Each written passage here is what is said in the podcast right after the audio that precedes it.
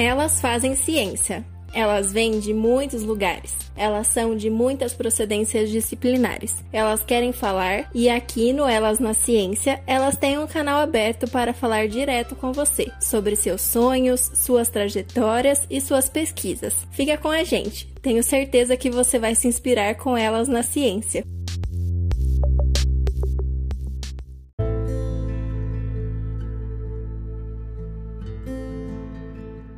Oi, pessoal, tudo bem com vocês?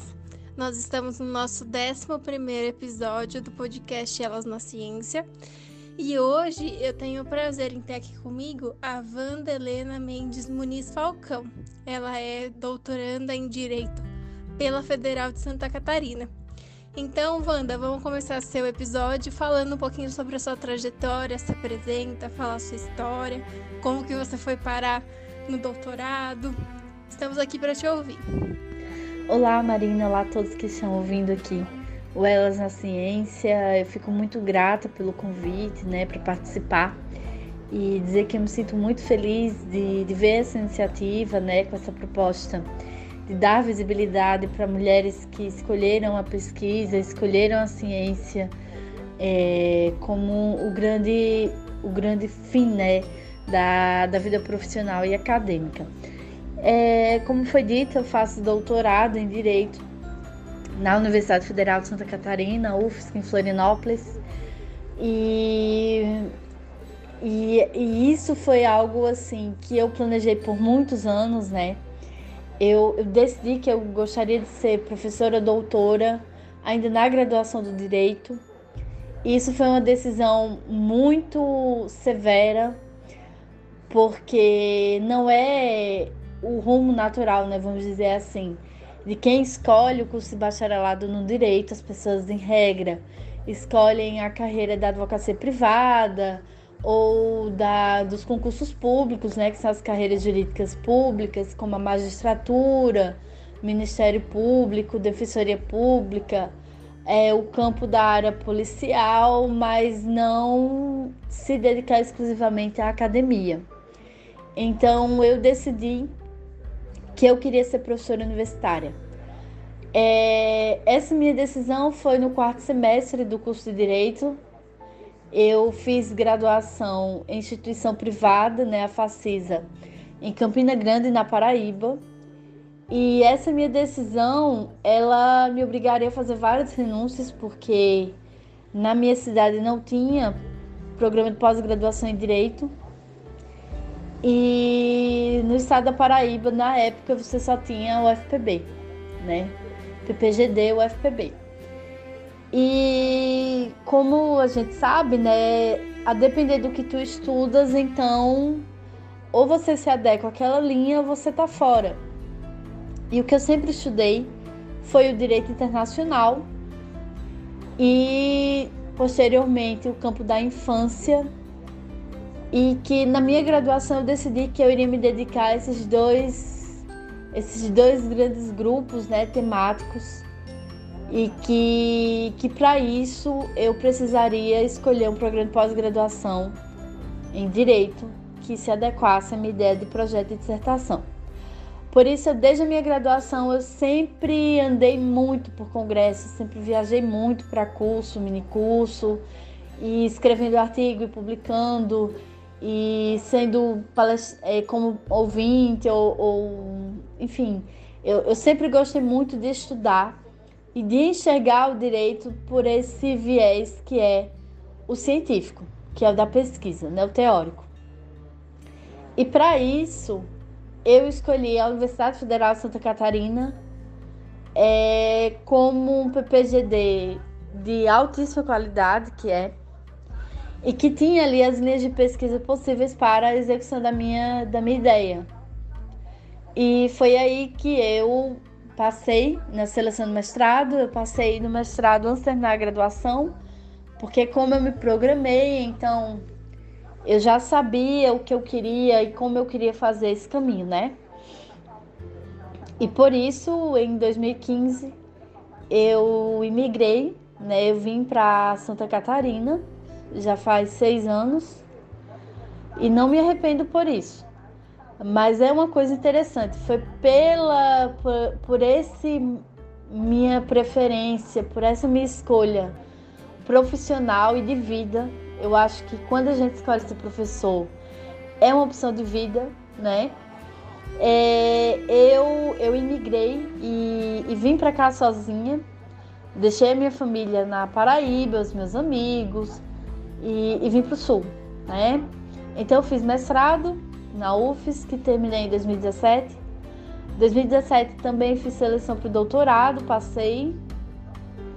E em 2018, quando eu comecei o doutorado em Florianópolis, passei em seleção para outra universidade pública, aqui também está Santa Catarina, mas como professora. É, e eu sou professora da Universidade Regional de Blumenau e eu fico muito feliz de dizer isso, né? Eu sou professora de Direito da Criança e Adolescente e do Direito Internacional. Então, aquilo que eu projetei para minha vida, que sempre foi pensando na ciência, nessa multiplicação e compartilhamento de conhecimento, eu consegui ainda no meu doutorado. E é isso que eu quero, né, dar sequência e fazer com que mais e muito mais as minhas alunas também é, tenham essa opção, tenham essa possibilidade e queiram sonhar também de, com essa contribuição para o mundo. Ivanda, antes da gente entrar no, no tema da sua pesquisa, né, discutir sobre ele, eu queria que você explicasse para mim e para os ouvintes, né, a diferença entre ser formado em direito e exercer a profissão como advogado. Porque você é formado em direito, mas você não é advogada, né? É, o direito, né, a ciência jurídica, ela tem diversas possibilidades de você particularizar, de você enquadrar os fenômenos sociais e as suas regulações em diversos ramos, né, como a gente chama. Então, anteriormente, isso era uma coisa muito mais firme, né, o direito público e direito privado. Hoje, é, nós estamos a mais flexibilizar essa divisão tão dura, mas que disciplinas, né, elas ainda existem e assim estão nas grades e assim a gente atua e de igual forma a gente se especializa. Então, por exemplo, você tem ali o direito penal que visa é, regular situações sociais é, que são enquadradas, são previstas em normas incriminadoras, né? Por exemplo, que estão no Código Penal ou em leis especiais penais e que ali, de forma prescritiva, o Estado vai dizer qual a conduta antissocial que viola o ordenamento jurídico e que é tido como crime, né? Ou como contravenção penal e que essas situações o pessoal do direito penal vai estudar e se debruçar. Você tem o campo civil, né, do direito civil, direito civil que é um ramo muito antigo, né, que pela opção brasileira ela vem muito ali de reflexo ainda do direito romano, e direito romano antigo, né? E que, portanto, toda a vida civil das pessoas, elas estão ali, né? O direito civil, ela regula ele regula é, desde quando você está na barriga da mãe, né? Passando ali pelo nascimento, é, você cresce, tem a vida, a questão do divórcio, da filiação, a, do adquirir os bens, a doação de bens, da morte e da herança. Então a vida toda, né, ela vai ser abraçada ali pelo direito civil. Você tem, por exemplo, o direito trabalhista, né, que são essas relações sociolaborais que se modificam muito. Né? O direito trabalhista hoje não é aquele que está tão somente na CLT. Né? Você está muito também na presença da leitura dos entendimentos dos tribunais, né? especialmente do Tribunal Superior do Trabalho, né? o TST em Brasília, quanto dos TRTs em cada estado. Então, é, é outro ponto importante que o direito vai ali tocar. Né? O direito constitucional, né? que a gente sempre ouve que é, é, que é o direito ali que abrange tudo, né? que está por tudo, principalmente depois de 88, com a Constituição Federal no Brasil, quando você tem justamente essa, essa eleição no formato de uma carta constitucional, né, de todo o estudo profundo da, das categorias próprias do direito constitucional, de como essa sociedade brasileira ela deve se portar e ela tem os seus parâmetros, né? ela tem seus paradigmas, seus valores republicanos. Então isso está pertinente ao direito constitucional, né? Você tem o direito empresarial, suas relações entre as empresas, né? As diversas espécies de sociedades empresariais, desde a do pequeno ali empresário, né?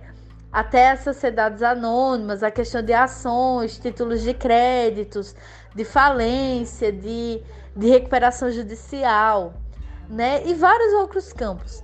Ah, o direito previdenciário e o da seguridade social, que ali adentra é, no posto dos benefícios que o Estado vem oferecer para os segurados. Isso é muito importante, né? Agora na pandemia, é o que tem segurado muito, né? É a nossa opção enquanto SUS, né? O Sistema Único de, de Sistema Único de Saúde, né? O SUAS, que é o Sistema Único de Assistência é, Social então, essas políticas públicas, o direito da Seguridade Social é quem vai tomar para si e vai oferecer resposta, né? O previdenciário é mais para as questões ali que vão envolver é, a parte mais restrita, né, do campo dessa Seguridade Social. Ah, você tem ali é, questões envolvendo já o direito ambiental, né, que não é só o meio ambiente, mas principalmente na leitura mais atual, é, do ser humano com essa relação com a natureza, né? Como parte da natureza. Então é, é muito é, é muito o direito como um todo ele mexe muito com as nossas emoções, né? Eu diria. Enquanto sociedade, com as nossas opções de ordem e de organização, né? E que por isso a luta pelos direitos fundamentais ela é absolutamente constante, né? A gente não pode pensar numa democracia, numa república como é a nossa como, e como foi construída a nossa, é, sem pensar em todos esses ramos, e tem vários outros aqui que a gente poderia conversar, é, que precisam ter esse recorte dos direitos humanos e direitos fundamentais, né? Então, outros campos vão se abrindo. Hoje, um dos temas que as pessoas gostam muito de estudar, por exemplo, é inteligência artificial e direito. Né? A aplicação dessas tecnologias pelo judiciário, nos escritórios de advocacia, na academia, né? E como o direito vai se comportar com isso? A própria proteção de dados também é outro campo, os direitos autorais, os direitos de propriedade intelectual. Então, tudo isso é uma conformação que o direito vai tendo e que ele vai se atualizando, né? E que por isso está é, sempre em movimento e, como se diz, a gente sempre está estudando. As áreas que eu escolhi para minha vida e que eu atuo enquanto professora e enquanto pesquisadora é, se voltam para outros temas. Então, direito internacional é aquele que regula é, as relações na sociedade internacional, né? entre os países, ou também chamado de estados, as organizações internacionais, os sujeitos, né, as pessoas em si, é, e todos os outros atores e sujeitos de direito internacional, como eles vão se comportar, e o direito internacional vai lá atuar. O direito da criança adolescente, ele é restrito, ele é um campo autônomo, né? E que ali é todo o universo dos direitos da criança, né? Da proteção à criança, do reconhecimento da criança enquanto criança e adolescente enquanto sujeito de direito. Então é muito vivo, né? Hoje a gente de 2015 para agora tem um outro campo assim que está muito em emergência e de fortalecimento, que vai ser da parte de arbitragem. Porque como nós é, mudamos a lei, né, a, a principal norma processual, que é o CPC, Código de Processo Civil, então optou-se ali é, pelos meios alternativos de solução de controvérsias, né? Arbitragem, mediação, e que isso sai muito dessa visão litigiosa, né? Que ela era única é, no direito brasileiro. Então, isso é interessante por quê? Porque já abre outra porta né, de estudo e de trabalho para todos nós que somos dessa área. Então é muito rico e, novamente, mexe muito com fraturas e com as sensibilidades humanas. Seja em qualquer sociedade, né, principalmente como a brasileira, né, gente que vive num processo sempre de ebulição, né, mas que ali a gente vai ter esse, essa necessidade do direito atuar e está sempre ali sendo muito bem é, operado e revisto pelo, pelos juristas como um todo. Entendi, Wanda. E aí, então, compartilha com a gente um pouquinho o tema da sua pesquisa, né, para a gente conversar sobre ele. Pois é, eu eu costumo dizer, né, as, as pessoas que eu, eu venho aprofundando o meu objeto de estudo, né, delimitando cada vez mais. Porque eu escolhi aliar direito internacional e infância a, no sétimo semestre da graduação e que isso abriu muito os meus olhos para diversas possibilidades de escolhas temáticas, de estudos e de compartilhamento né, de ideias sobre o tema. Então, eu sempre estudei a questão do direito internacional humanitário, né, que é o direito aplicado em períodos de, de conflitos armados, né, ou posteriormente aos conflitos armados, né, que corriqueiramente a gente os chama de guerra. E, e isso, a participação da criança na posição de combatente. E nisso a gente tem a categoria da criança soldado, né? E eu me recordo que a época quando eu optei por esse objeto, isso causou assim é, uma, uma certa uma certa é, uma certa sensação de questionamento, né? Como é que a pessoa do direito, né, é, opta por estudar humanitário e criança na graduação? E aí eu fiz o meu TCC sobre esse tema, né, sobre ah, os programas da ONU para é, desarmamento, e reintegração de crianças soldados. Né, especificamente, eu estudei é, os conflitos armados na faixa delimitada que eu estudava na época na República Centro-Africana, né? E para o meu mestrado eu continuei nesse campo, né, da guerra com a criança. E note que isso é muito interdisciplinar, isso dialoga muito com o pessoal das relações internacionais, né? Com segurança internacional e com outras tantas discussões riquíssimas. E a minha dissertação de mestrado foi sobre criança soldado, né? Mas observando, ali mirando aos conflitos no Sudão do Sul. E, e isso é interessante, por quê? Porque aí vai outra variável que na minha vida sempre me, me colocou nessa posição quase que é, de outsider, né? Porque eu estudo África, né? Eu estudo conjunturas africanas pensadas no direito internacional, né? E a minha dissertação ela tá online, né? Para quem tiver curiosidade, eu estudei a voz da criança a, vinculada ao direito internacional e, e especificamente ao Comitê da ONU para Crianças, né? Fica em Genebra, na Suíça.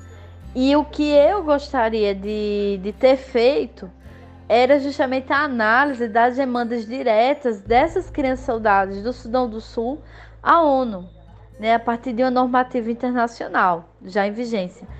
Sendo que, como o estado do Sudão do Sul, que é um dos países mais novos do mundo, eu acompanhei a criação do Sudão do Sul ainda na graduação, né? É, não, não tinha ainda assinado essa, esse protocolo facultativo, é, não havia essa possibilidade de demanda. Enfim, é, eu falo isso porque é interessante até para a gente aqui compartilhar isso, né? Que é, o nosso canal aqui é para discutir pesquisa científica.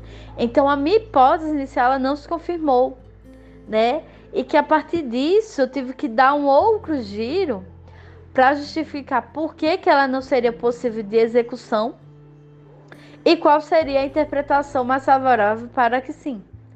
Né? E foi aí que eu entrei em outras discussões pertinentes também para o direito internacional e que essa, essa dissertação ela foi defendida em 2017, como eu já mencionei, né, na UFSC. E daí, é, no meu trabalho, eu, eu trabalho tanto com direito brasileiro para criança, que aí sim é outro campo disciplinar, né? Que é o direito da criança e adolescente, que aí você, nossa, você estuda um pouco de tudo, assim.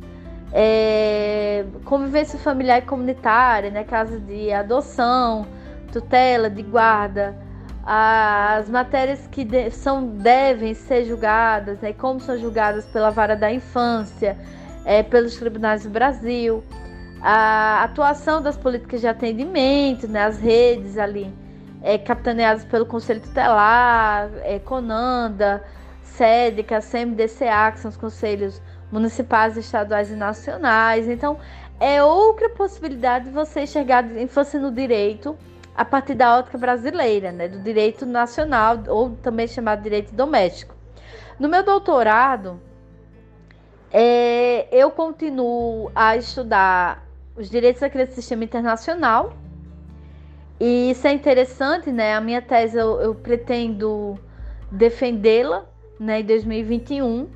E aí ela, ela adentra em campos mais profundos de teoria né, e da epistemologia, né, tanto do, da conceituação da infância e das próprias questões de fundo do direito internacional. Né? Eu estudo epistemologias do Sul, né? Eu gosto de estudar sul global. Então, é literalmente é um momento assim de bastante desconstrução e de dar visibilidade às outras infâncias que fogem, né, dos padrões que comumente a gente tem acesso. Então, isso, né, na tese de doutorado é interessante porque é um ponto até de diferenciação da tese, né, do doutorado para o mestrado né? E aqui eu falo de quem é da área né, do direito, mas se a gente amplia até ciências humanas, sociais aplicadas, é justamente esse mergulho epistemológico. Eu acho isso muito importante, né, para oferecer esse ineditismo, essa, essa, esse, esse olhar, né, mais assim profundo na área, né, para o público. E aí essa minha tese é sobre isso. Mas vejam que toda a minha vida eu sempre estudei esses dois grandes pontos. E no meu trabalho isso também é muito vivo, né? Desde as minhas orientações de TCC até um outro projeto que eu trabalho, é, que é o Direito Internacional Sem Fronteiras, que, que é sediado em Juiz de Fora. E que o, a, a Raquel e o Vinícius, né, são queridos amigos meus, eles são organizadores do DINSE e que lá eu sou coordenadora de pesquisa só para estudar essas temáticas, o direitos da criança no sistema internacional. Então isso é interessante porque você une pesquisadores com o mesmo interesse do Brasil todo para poder estudar, coisa que foi muito mais difícil na minha época da graduação, né? Eu comecei a ter esse interesse pelo direito internacional justamente porque abriu uma porta no grupo de pesquisa também assim é, não presencial reunião, né, que foi de Belo Horizonte, e que nisso aí já me despertou muito para a área. E que hoje eu sou a pessoa que coordena essa linha, que coordena esses trabalhos, para que haja essa afirmação e esse fortalecimento desse interesse de estudo desses campos disciplinares, né? E principalmente desse diálogo interdisciplinar entre eles. E quais que são essas infâncias que fogem dos padrões? Pode parecer meio óbvio, né? Mas eu acho que seria bom você explicar para a gente quais infâncias você engloba na sua pesquisa, o porquê que você escolheu essas infâncias. Pois é, é... Ah, essas, essas infâncias, né, ditas como padrões ou homogêneas, elas partem muito do que a gente atribui à cultura infantil de um modo comum, né? Que é vinculada à inocência, é, à criança púdica, à criança que é branca, à burguesa, à criança que teve acesso ali aos direitos fundamentais como um todo, né? Aos direitos humanos, que tem toda aquela família que pode dar proteção que vive e convive num, num país, né, num estado que promova essas políticas públicas e que por isso ela está sempre nesse lugar, né, que é dessa visão prospectiva do futuro da nação, que todos nós vamos nos mobilizar para que ela assim aconteça. Essa imagem dessa infância, ela é uma construção social, né? E que ela se renova com o tempo e que ela bebe muito de vários outros estudos, né? Se a gente for pensar de quem observa, né, essas notas, não é necessariamente pessoal do direito, né? Mas quando você pensa a sociologia, a antropologia, o pessoal da história também, é, e da educação, que vem justamente nessa, nessa, nesse questionamento é, de que essas infâncias, essa infância homogênea, ela não se opera. Principalmente aí quando a gente traz isso para uma cena como a brasileira, aí é que a gente sente né, que há várias infâncias e que nós precisamos saber medir como atender a essas diferentes é, expressividades dessas infâncias. Então isso né, bate muitas portas do direito, porque quando a gente pensa em políticas sociais necessárias voltadas para a infância, ela não pode ser de uma forma única, né? Não pode ser de uma forma monolítica. Porque assim não chega lá na ponta que é a criança que vai necessariamente precisar é, desses recursos, vai precisar desse atendimento. Quando a gente pensa no mundo, de igual forma, você pensa que há crianças que conviveram na vida mais com conflitos armados do que situações de paz, né? Por exemplo, as crianças na Síria, né? Se a gente for olhar nos últimos 10 anos, a criança que hoje tem 10 anos, que nasceu na Síria e que ainda vive na Síria, a, a, lógica dela é muito mais a convivência com a guerra do que com a situação não bélica. Né? Quando você pensa nas conjunturas né, dos países africanos, é que você tem diversas realidades né, dentro de um só país e que não necessariamente é só uma histórico, uma estruturação de pobreza, né? Pobreza extrema. Você tem várias possibilidades de infância, mas que as situações locais que são específicas. Então, se a gente tem essa visão universalista em torno da infância, ela se confronta com vários campos e com o próprio direito, né? E que por isso esse estudo que tem essa raiz que é discutir as epistemes, né, as categorias dentro da infância, isso é tudo muito rico, isso é tudo muito necessário, porque é aí onde você abre a janela para questionar como é que eu protejo a criança, ou como eu reconheço a participação da criança, é, seja no campo político, jurídico, é, da vida dela na sociedade.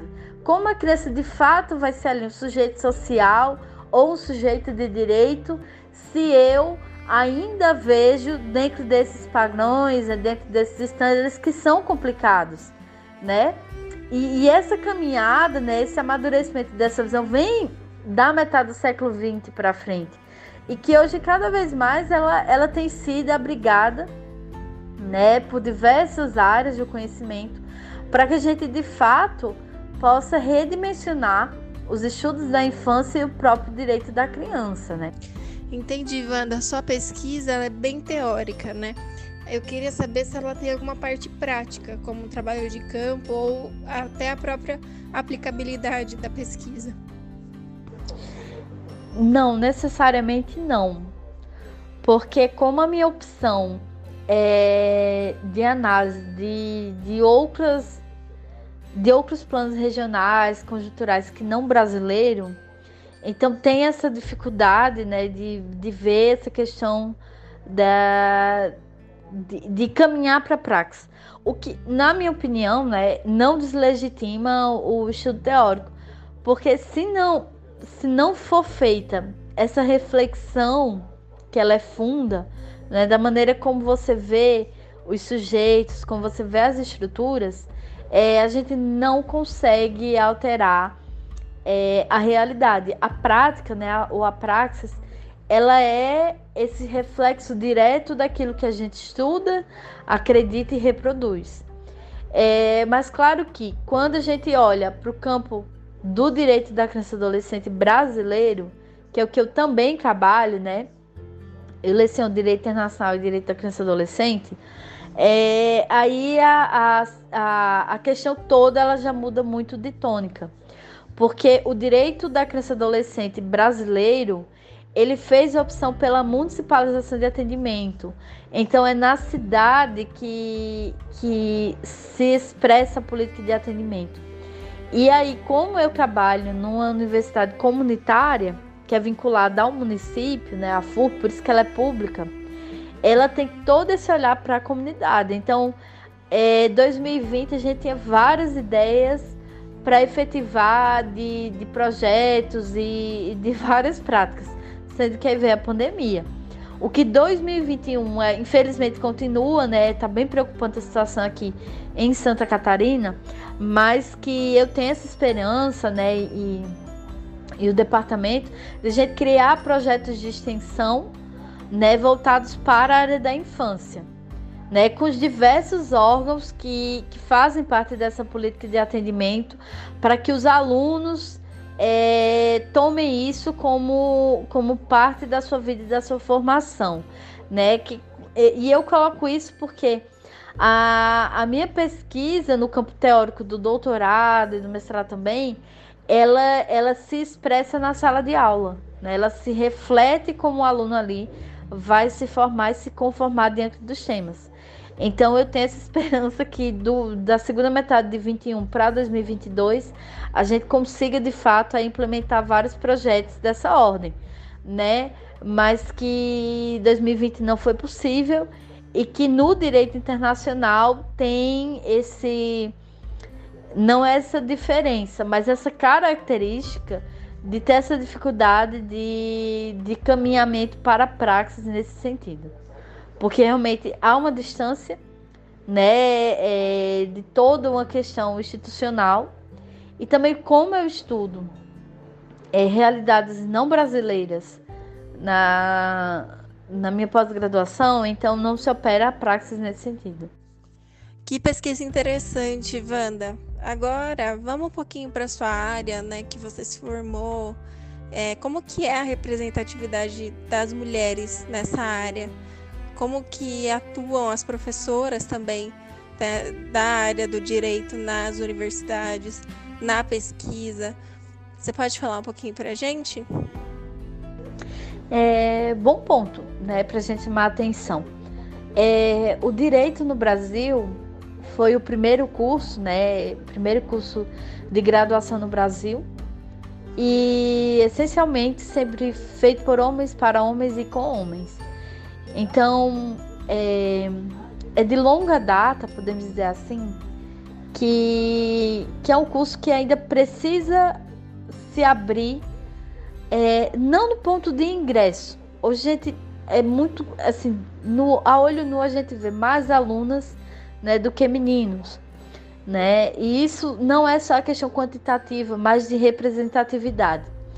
Mas a coisa vira quando é, a gente pensa em mulheres professoras, em mulheres orientadoras de PPGDs, quando você pensa em mulheres em cargos de gestão, de administração nas universidades.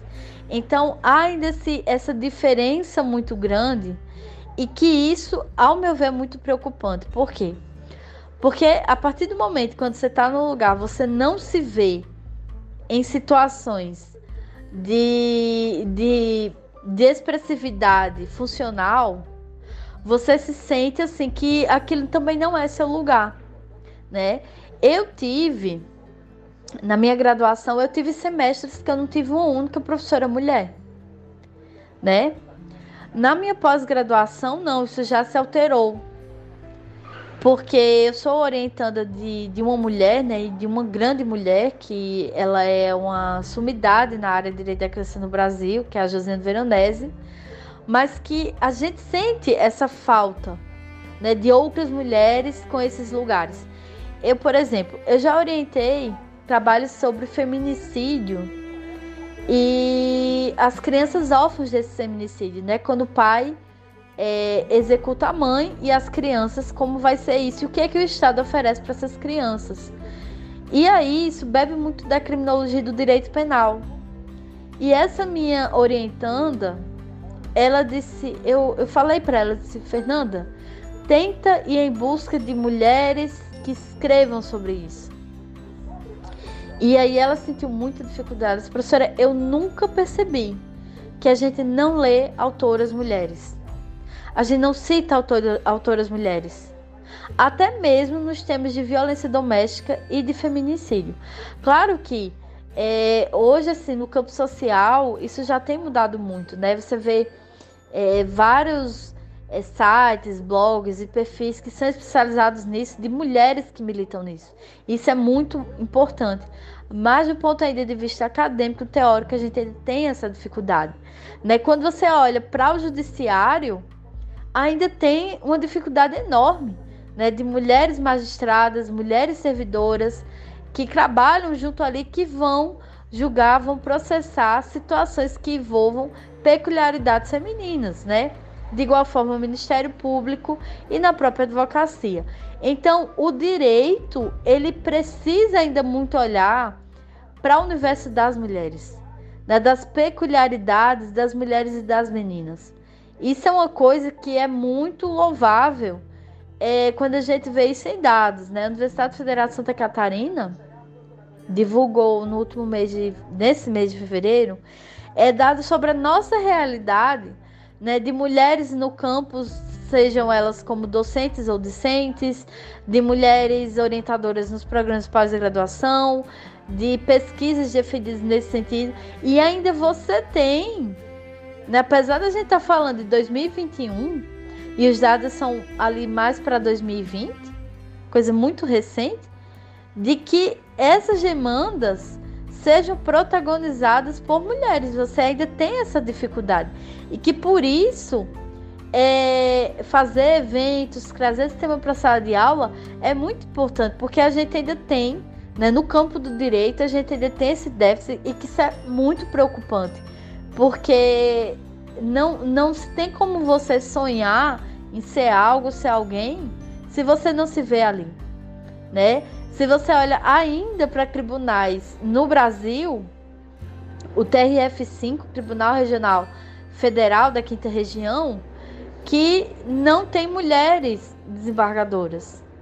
Né? Quando você vê que menos de 20% dos tribunais superiores, por exemplo, STF, STJ, TST, é, TSS, TM, não tem quase mulheres. É menos de 20%.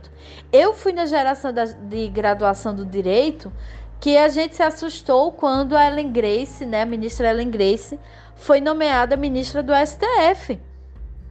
E que depois dela veio a Carmen Lúcia e que de forma mais recente a Rosa Weber.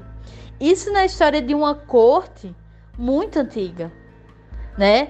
O STJ, de igual forma, o Superior Tribunal de Justiça, e os tribunais de justiça, no nosso caso aqui, né, o de Santa Catarina, ainda você tem é, esse elemento ainda de falta, né? E que isso seria muito importante de haver essa reversão.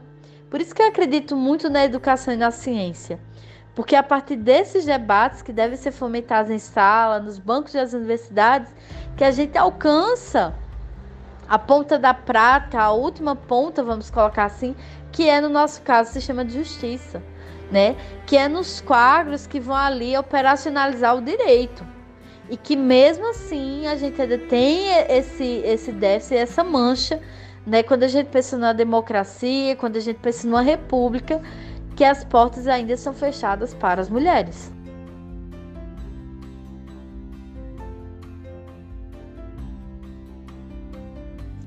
Bom, Wanda, eu quero te agradecer. Agradecer que você aceitou o nosso convite, por você estar aqui. É um prazer ter você aqui comigo. E aí, então, eu quero finalizar o episódio do, da mesma forma que a gente finaliza os outros episódios, com você falando a importância de fazer ciência, a importância de ter mulheres na ciência, por que vale a pena fazer ciência. Tá bom? Um beijo e até mais. Ah, eu também super agradeço, Marina, e a todas que fazem o Elas na Ciência. Eu também participo da, da organização. É, como é importante, né? Um canal como esse, é, trazer essa temática né, de, das invisibilidades sociais que, que nós mulheres passamos e que as mulheres pesquisadoras passam também. Né? Eu aqui trouxe um pouco da minha experiência, da minha área, mas que como a gente está vendo já nos, nos, episódios anteriores e nos muitos que virão ainda, né, isso se reproduz de forma larga.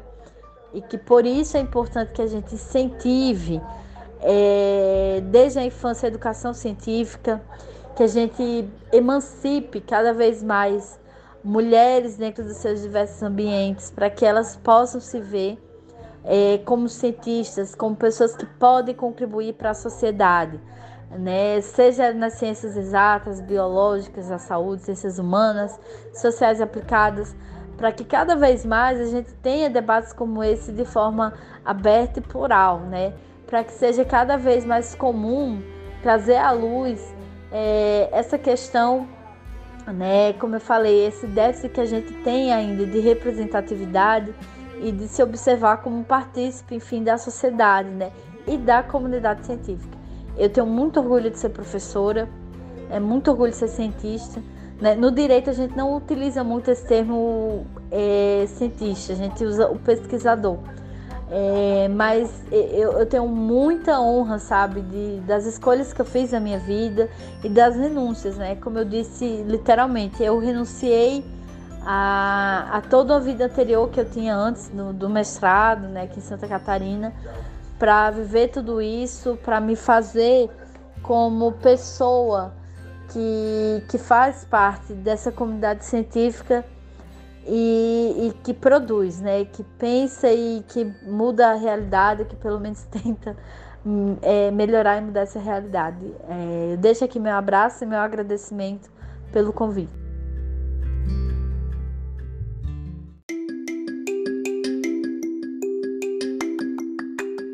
Nosso Instagram é elas na ciência. Siga a gente. Lá nós fazemos lives e também avisamos quem será a nossa próxima convidada. A arte deste podcast é feita por Larissa Oliveira. A edição é feita por Louise Piloto. Nossas redes sociais são feitas e organizadas por Juliana Oliveira e Wanda Muniz Falcão. E as edições de áudio são feitas por mim e pela Julia Goldman. Obrigada pela sua companhia e por nos ouvir. Até o próximo episódio.